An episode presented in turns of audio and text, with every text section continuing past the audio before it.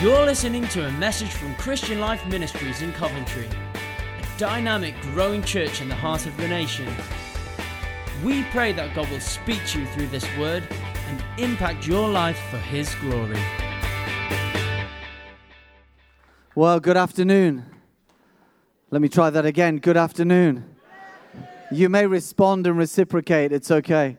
Uh, so good to see you if you're here visiting us or here for the first time. A special warm welcome to you.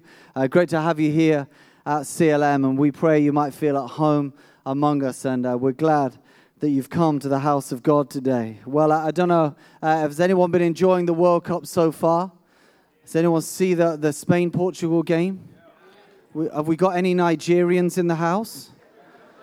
You, you need to pray harder, okay? That's what needs to happen. You, you got to pray, pray, just pray a bit harder. Uh, I probably won't be saying that next Sunday after England have played their first game. So we hope you go from strength to strength this week. We did have a great time as guys yesterday, and thank you to those who came out to our Men's Connect and helped made it, make it work. Also, great to see the undisputed bungee champion of CLM, Daniel Hart, in the house. Give us a wave. This is, uh, yeah, the undisputed champion. He, he got the furthest down the bungee run. So, uh, yeah, so that was amazing to see. I, I had a little contest against my 16 year old son, but uh, lost heavily. So that won't be happening again. Um, also, would ask you to, uh, to pray this week for Esther. She's going to Lebanon tomorrow uh, for five days, coming back on Friday, and uh, she's going to spy out a work that we've been invited to connect with. And uh, uh, as elders, we really feel in this season of what God's doing that our, our mission focus needs to be so heavily upon Coventry. There's so many needs, and we've prayed into this. We have a sense that although there is a massive world of need, that we have to push forward in the city at this time. I believe a day will come where this house reaches to the nations of the earth. But there is, there's a, I think a, um, a sense in, in us as elders that what we've been connected to, the Lord might be asking us to get involved with. So Esther is going. It's a work that is uh, pioneered out of one of the great churches in the world, Kasr El Dobara in Cairo, Egypt, that is doing an incredible work for God right in the heart of the Muslim world. Thousands of people with a huge missional focus. And they sent some missionaries into Lebanon where there's a window of opportunity to not only serve and help with love and humanitarian need the Syrian refugees there, but also bring the gospel in an open environment and an expectation that a day will probably come, as often happens in these crises, where uh, things calm down and the Syrians return and the gospel may go. And, and Esther's just going to spy that out, have a sense of, Lord, are you speaking to us to get involved with this? And so do pray for her. Pray for her safety as she flies into Beirut tomorrow. And uh, pray that the Lord speaks clearly to us as elders. And also pray for our kids because uh, I'm left in charge. So um, that's like a dangerous proposition. Uh, so yeah, just pray for them that they come through the week intact and everything is all right. Wonderful. Well, as has been said, it is Father's Day today. Esther's already referenced that. Uh, we acknowledge this can be a tough day for some. You don't need me to repeat those words, but we are aware. But you know, there is something incredible to celebrate today, which is the outrageous love of a Heavenly Father. You know, whatever our earthly model has been, we have one who is so much greater and so much more wonderful, who has outpoured his love in the most unrestrained way. And I believe wants to impact our hearts and our lives even today as we gather the remaining of our service that we might be impacted by his love afresh. 1 John 3 says, How great, can we say how great together? How great is the love the Father has lavished on us that we should be called children of God. That is what we are. Why don't you turn to your neighbor and say, You are a child of God? You know, this is the promise and the word of the Bible that we are the children of God. You know, if we look at the Old Testament, we we see this massive hearted, loving creator God in, in the, the garden. I think if we look with hindsight at Genesis, we see the father with his kids walking in the garden, talking with Mark Beswick yesterday afternoon about this. And And yet, somehow, in that moment, his kids are, lost or partially lost, not through the carelessness of the father, but through him giving them the freedom to outwork their lives and sin and rebellion coming in. And it's as if the rest of the Bible is the heart of God trying to recapture his children and many children. This is the God that we serve. There's a there's a, a, wonder for us as to the true nature of our relationship, the created with the creator. Mere mortal man, and the Bible says our days are like grass, uh, uh, against this incredible, almighty, living God who is a consuming fire. What is the relationship between He who is so awesome and we who are so not? And yet, the revelation of the Bible is that He has called us sons and daughters. You know, we, we look through the Old Testament and, and a nation of Israel learns to serve and learns to worship.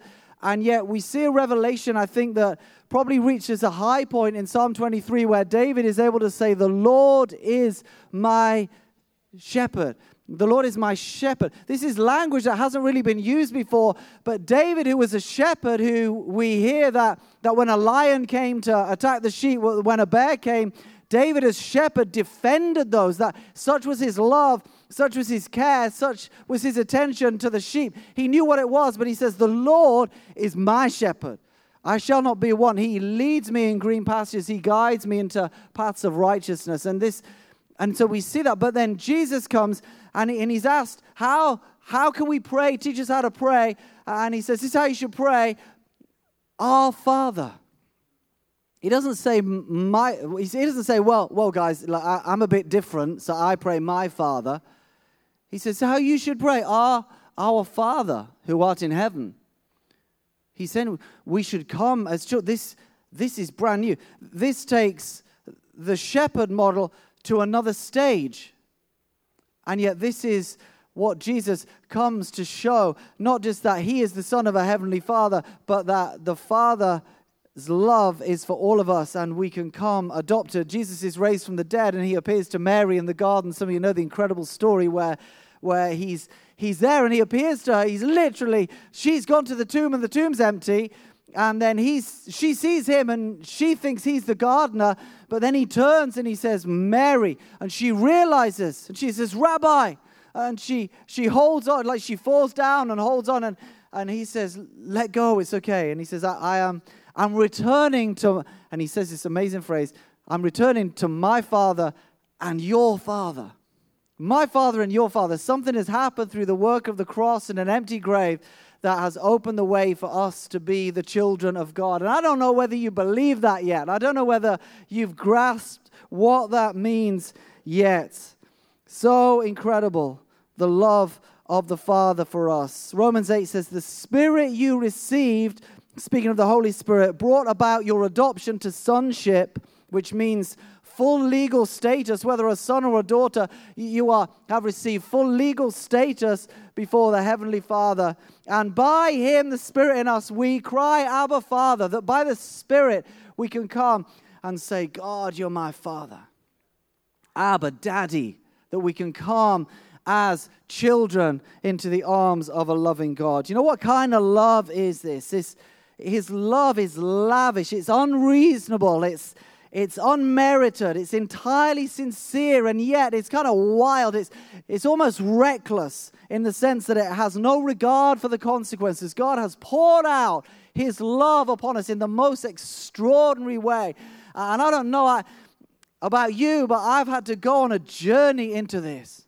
Every time I've seriously come before the Lord and say, Give me a fresh revelation of your love. He's taken me deeper in, like that song we're just singing, uh, deeper still. And I've, I've gone deeper and dared to believe at another level how loved I am by God. And yet, I know there is more, there is greater revelation. My prayer for you, whatever stage you may be at, maybe you're not even a, a believer yet, but today you might come to know that you're loved and accepted by God. But however mature you might, may be, I dare to say there is another revelation yet for you of how treasured and how precious, how adored you are by this living God.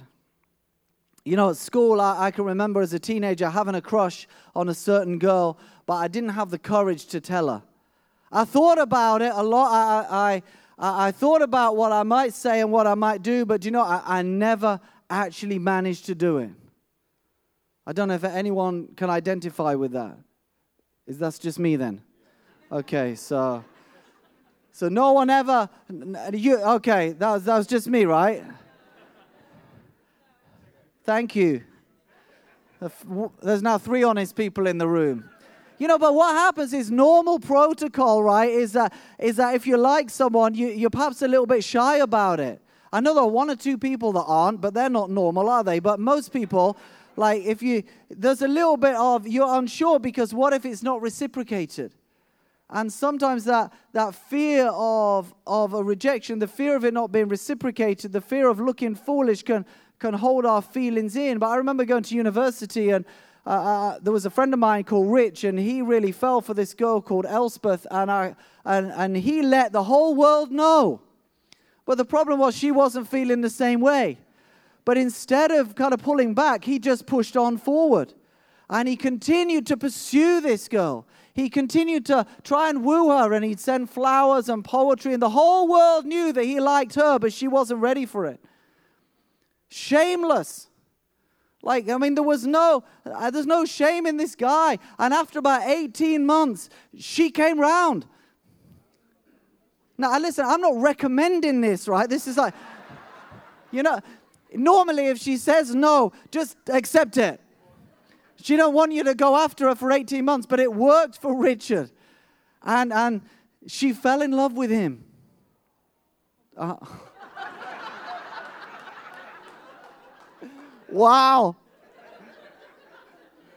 Yeah, I know. They got married, and as far as I know, they're still married like 20 years later. You know, this is. It, wow. There's so much love in the room, God. We just pray. So, you know, he was all out there, but you know what? This is actually this might not be good advice for us in our relationships, but you know, this reminds me of the, who this reminds me of. This is what the Father's done. He, he's all out there. He's, he's not gone cagey with us. He's not, he's not shown a little bit of warmth and waiting to see if we show. He has given himself wholly, entirely. He said, I'm wild about you. I love you. I'm so passionate about you. You're the apple of my eye, and here I am. This is what the Father has said. This, this is Jesus on the cross. This is all his love shown, demonstrated. And the question is will we receive that? Will we respond to that? Will we get beyond the reality that we've done nothing to merit it and there's nothing we can do to earn it? You know, we're, we're more comfortable trying to outwork our relationship with God according to our effort. You know, this is how normal relationships work. We, we learn it in the playground when we're little that, you know, if we're nice to someone, they might be nice back. That if I, if I share my sweets with somebody else, they might become my friend. It's kind of a reciprocal relationship. I'm kind, you're kind. We build kindness, it becomes a friendship. But, but we can't do anything to earn the love of God. And there's something inherently within our flesh that wants to, that wants to outwork. It's like if I pray more, if I read my Bible more, if I if I do more, I might feel able to become closer to Him. But actually, I'm not encouraging us to live careless lives. But there's nothing you can do to, let, to get Him to love you more, and there's nothing you can do to get Him to love you less. We've got three kids, and when when we had kids, I, I properly got this because I can remember, you know, my, my boys, like a, a day when things had been, you know, particularly bad and difficult, but then they went into their, their beds and I went in and they're sleeping in their beds little, and my heart, even though the day had been a shocker, my heart was totally unchanged. I love them just as much as I ever had. Nothing could change my, it doesn't matter what they do. I can't stop loving them the same amount. And if you're a mum or a dad, you'll probably get that. But this is how God is with us. If you've got a Bible, why don't you turn with me to Luke chapter 15? There's a story that's very well known. Most of you in the room may be familiar with it.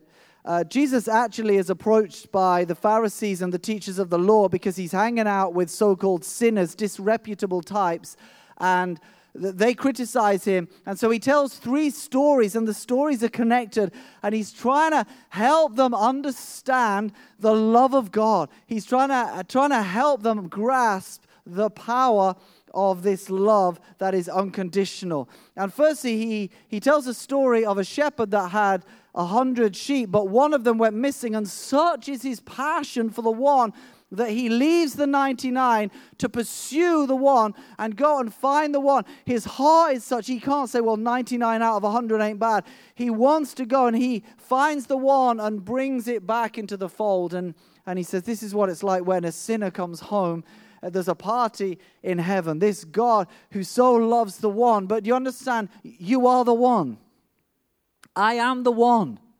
Uh, we, we are all the one that he has gone after. This is the heart of God. It's what Jesus is saying. And then he tells a story about a woman who had 10 coins and she lost a coin. She turns the house upside down and she's so excited when she finds the missing coin that she gets her neighbors and says, We've got to have a party. I mean, like they're bothered that she found a coin, but she's so excited about it. Says, This is what God's like. He's so excited about it. We might not get it, but he gets it.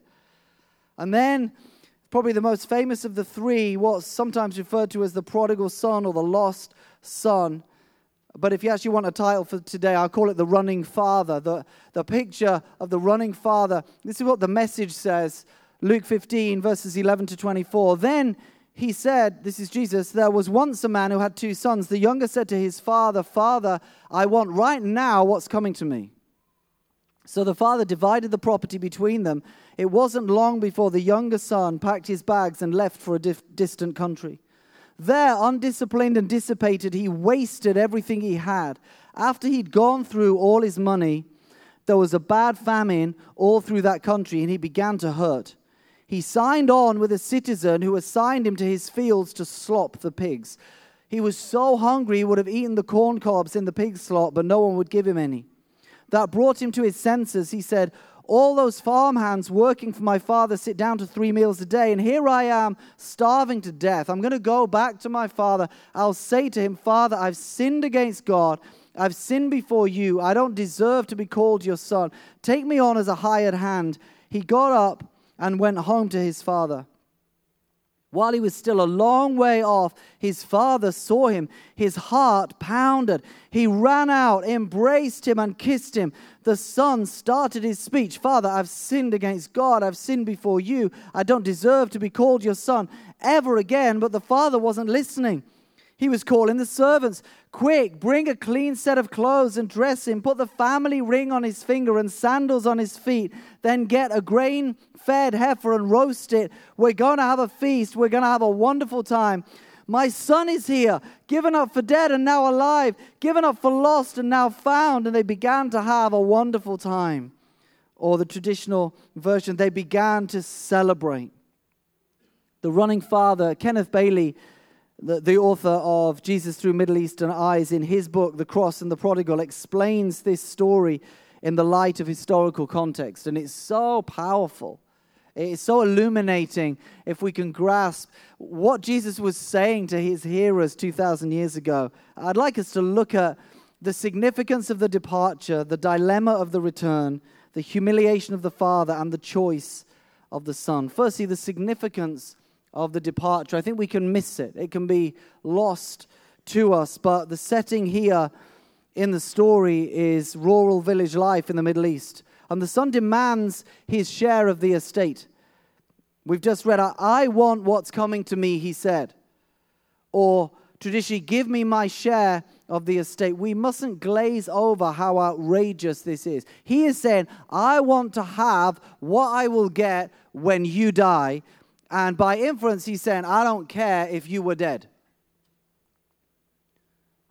Bailey says that in villages all across the Middle East over 40 years, he's asked the question, What would happen if a son said this to his father? And he said, Without question, the same reply has come back to him.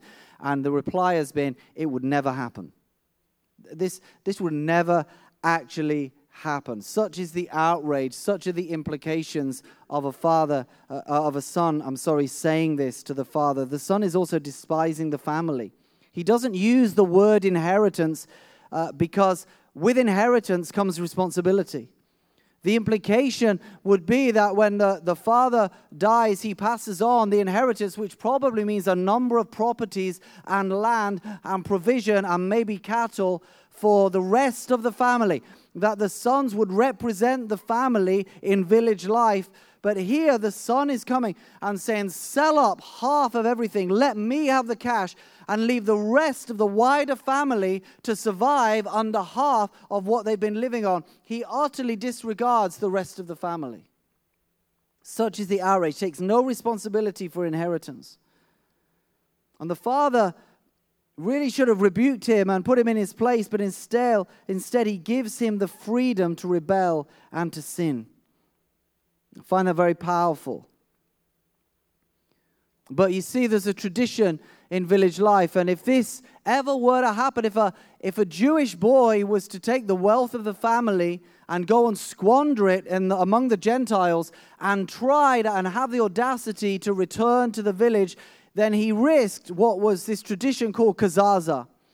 And what, what kazaza meant was that he wouldn't be allowed to come back in the way that, that he had previously been and a jar. If he was to come back, the villagers would get to hear about it. They would come before him and they would take a big pot and they would break it on the ground. They'd smash it and they'd say kazaza, which literally means the cutting off. They'd be saying, You're cut off. You, you're cut off. You can't walk back in here and pretend to pick up. You've left your family for dead. You've gone off and, and you are now ostracized. You cannot come back into this village the same way. And the village would actually protect the family because the family would not have to see the son. They'd not have to go through the agony of dealing with this. The son may plead to be allowed to stay and speak to the family, and he might be kept on the edge of the village. And after a number of days, when he'd had time to think through what he was asking, he might be summoned to the family and have to work through whether he'd be allowed to stay and under what terms he'd be allowed to stay. But in our story, the son is burning his bridges. He doesn't plan to return. But of course, as he sets off to pursue his dreams, we read that the unthinkable happens and his wealth is squandered. A famine then hits the land where he is, and he's starving, and it's all ruin. And like water spilt out on the ground, it's all gone. And there's nothing he can do to get it back. He's in pain.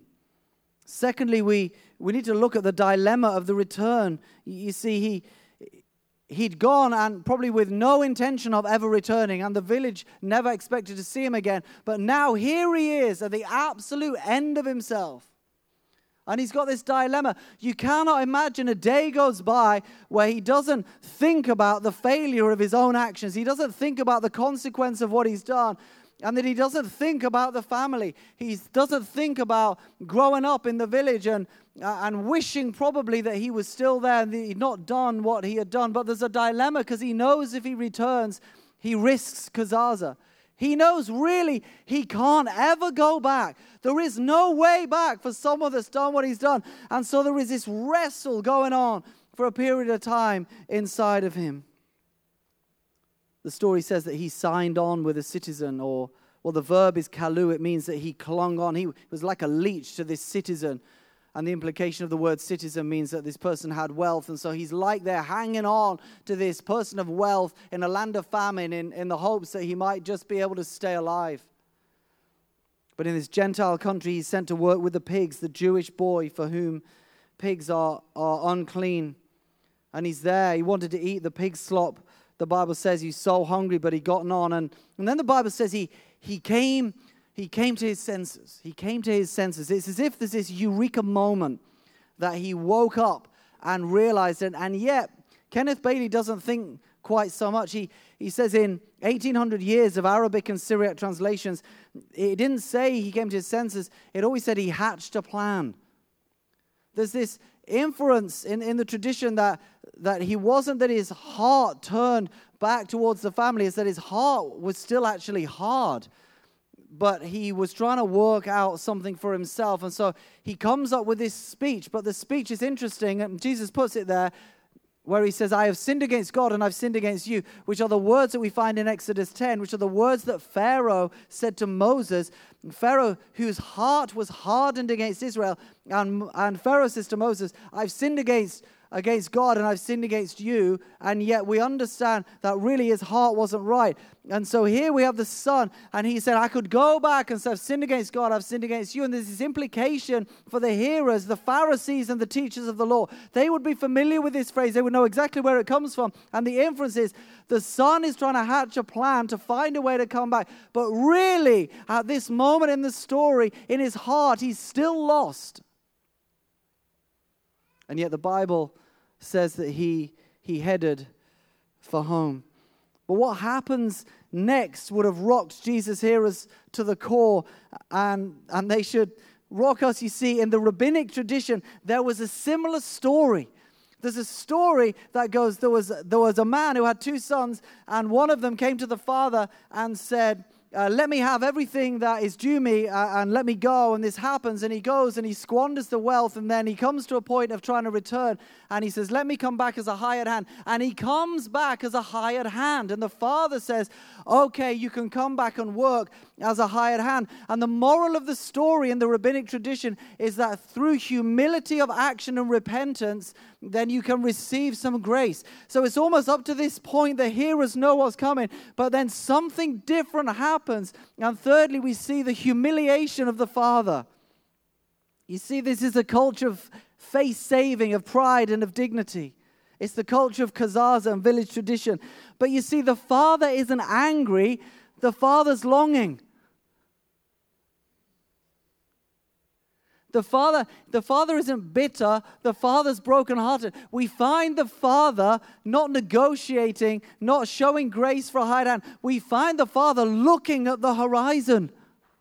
We find the father sitting on his step, just looking out, brokenhearted, almost implicating that he is waiting and hoping and praying every day that the son whom he loves so much might return. Wow. The Pharisees weren't expecting this to happen. And Jesus, then telling the story, he says that, that he saw him and he was filled with compassion and he ran. The, the, the word draman means he raced. He did what no man over the age of 25 in that tradition would ever do. It's seen as undignified to run. Eh, have you ever seen a head of state running, or have you ever seen the queen breaking into a, a jog? Why not? Well, not because she's 90 something, but like, I mean, have you ever seen it? No, why? It's, it's not dignified for heads of states to be seen running. And it wasn't dignified, but here, the Father, he breaks with any protocol. And, and the Bible says he raced, drum, and he, he took off. He saw the son and he didn't care. He's like, he just doesn't care about what it looks like. And he pulls up his clothes and, and he sets off and runs for the son. Maybe he's desperate to get there before Kazaza.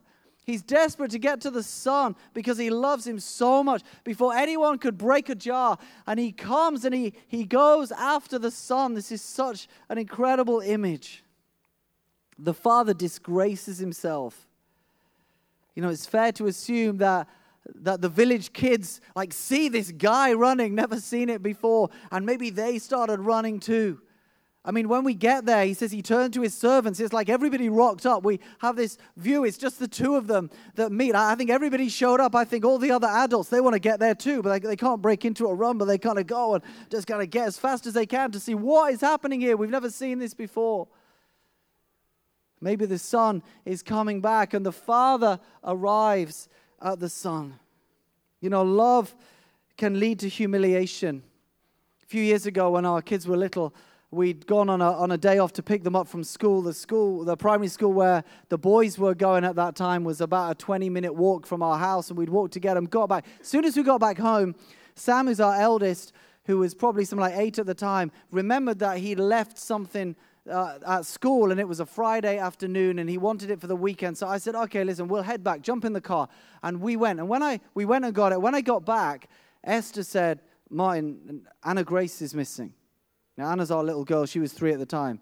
Uh, and I said, what do you mean? She said, she's not here. I'm going to phone the police. And I was like, hang on. she'll be here somewhere. She's got to be here somewhere. She's, she's like, no, I've looked. But I'm like, well, give me a moment. Let me double check. And we didn't have a massive house. It didn't take long to check. It didn't take long to find out she actually wasn't there. And so Esther's like, I'm going to phone the police. I'm like, just uh, hang on a moment. And there was a corner shop near where we were, and, and I thought maybe she's just gone there because we used to go there to buy some sweets. And, and so I said, let, let, uh, let me run to the shop. So I ran to the shop, and she's not there. I couldn't see her. And as I started, as I'm coming back, I started shouting because if she's just, I don't know what's happened. Maybe she's seen a butterfly, or you know, who knows? She's three. And I'm, I start shouting, Anna Grace, Anna, Anna. And it's like, I don't care what I look like in this moment. I like, people are looking out their windows going, What? There's a madman. But I'm like, I, I did not care. I was so, I was ready to utterly humiliate myself. My girl was missing, my daughter was missing. You know, in a moment of time, I saw myself in one of those kind of press conferences with the police. You know, it's like nothing ever happened in our world, but like, where on earth could she have gone? And I'm shouting at the top of my voice that she might have just got distracted, be somewhere and hear me, and we know where she is. What had happened was she wanted me, and so had heard that we were going to go back to school, and she thought that we were going to go back the way that we'd gone, i.e., on foot. And so, as Sam and I had gone in the car, she'd set off barefoot, age three, with a little blanket, walking back to school. Like a mile away from the home, she's on this track between the front nine and the back nine of a golf course. And as she's there, there's a, a group of four guys are crossing over from the, from the front nine to the back nine. And they see this little girl. Like she's three, she's barefoot, like there's no adult around. And they're like, hello. And she's like, hi. And, uh, and they're like, where's your mom or dad? She said, oh, I'm, I'm going to find my dad. It's like, well, where, where is he? He said, oh, he's, he's gone to school. So, the, so one of the guys go, where do you live? And she remembers the, the road, which was helpful for a three-year-old. And she says the road, and it turns out one of the, the grace of God, one of the four guys lived on our road. There's only like 30 houses on our road. So he phones his wife and says, There's a little girl, like she's she's from our road. Um, and so I'm running around our road going, Anna Grace! And this woman comes around going, Anybody lost a girl? You know, it's like, it's like, oh. So like, where is she? She's in the golf, the golf course. I'm like, what? So like I just ran as fast as I could. And, I, and I'm getting there, I'm thinking, now I am so happy to see her, but I need to be so serious also because this this was never happen again. And I'm kind of in that mixed moment, but I just pick her up. But here's the thing you know, love is prepared to humiliate itself.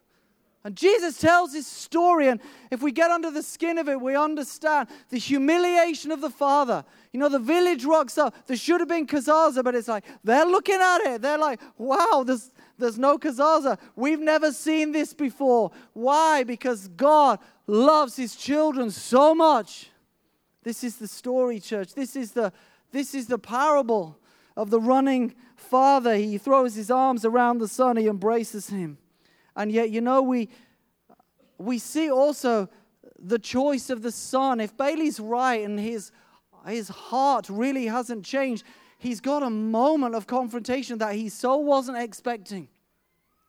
He's probably rehearsed this moment for days, maybe weeks, maybe months. He knows he's going to come to the village. He expects somebody to find him. He expects Kazaza. He expects not to be allowed to see his family. He expects maybe if he pleads enough, he might get summons, and he doesn't know what he's going to get. And what he gets is his father running towards him. And in this moment, he has a choice to make himself. How is he going to respond? And it might seem so obvious that of course, this is so much better than he could ever have imagined, and he's going to melt and collapse into his father's arms that, that is going to break him. But the truth is that he had a plan. You know, he expects to go and, you know, maybe if he sticks to his game plan, he shows himself to be a man, he salvages some pride. Maybe he takes his punishment he does what any self respecting person should do and, and doesn't come back as a son because he shouldn't come back as a son. And he has a moment. Is he going to accept the love of the Father? You know, it's a, and it's all out there. The village is there. It's almost like a one of those public marriage proposals. You've ever seen like in a football stadium and the camera comes on and a guy gets down on one knee and there's 30,000 people there and you're kind of thinking, I, I hope she says yes.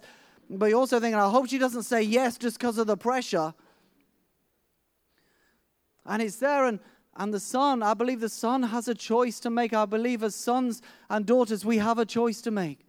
The Father has not hidden his love, he's, he's made no disguise of it, but we have a choice to make.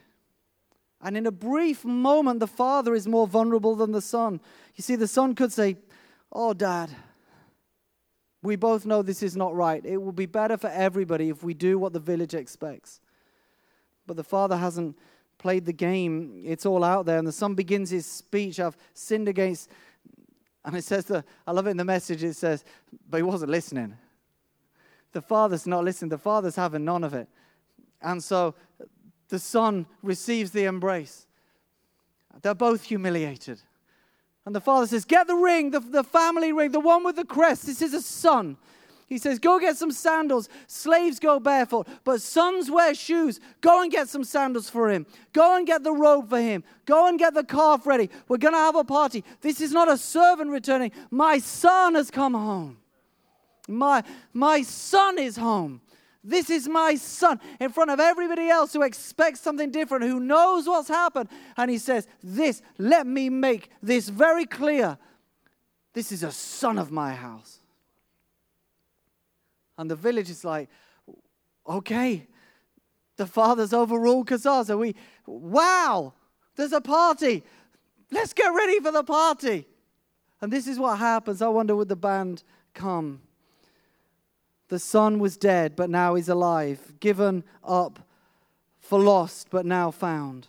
You know, I love this picture of the, the son's return the Father's embrace, the love of the Father. But you know, as we finish, friends, we have a choice. How great is the love the Father's lavished on us that we should be called children of God.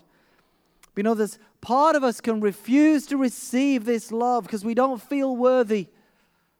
We, we're aware of the things that we have done that, that mean we don't merit His love. We're aware of the things we haven't done and yet, while I'm not preaching a carelessness of our lives, in this moment, can I encourage us just to receive the love of the Father? Today, to dare to believe that He loves you with an everlasting love. There's nothing you can do to get Him to love you more, and there's nothing you can do to get Him to love you less. That somehow He's even humiliated Himself on the cross, this creator of all things. Why? Because He's wild about you. And he doesn't want servants, he wants daughters, he wants sons. And we can come. Now, I wonder, can we stand together? We're going to sing a song, it'll be new to some of you. Some of you will know it anyway. That speaks of this almost reckless love of God, the God that bears no consequence. This God who would tear down and break down anything to come after us. And as we sing this, I, I would encourage you to enter in, encourage you to receive the love of God, to receive the love of the Father, to know that you are treasured by Him. Just throw open your heart. Let abandon come to your world. Might help you just to position yourself to receive something from heaven today. This God who is so wild about you. And I pray, God, as we sing this song, would you come and open up our hearts? Help us to respond like the son in this story. What, whatever we've done, wherever we've been, that we might not refuse your love, but receive it. Oh God, we say thank you. Come and move in this place by the power of your Spirit.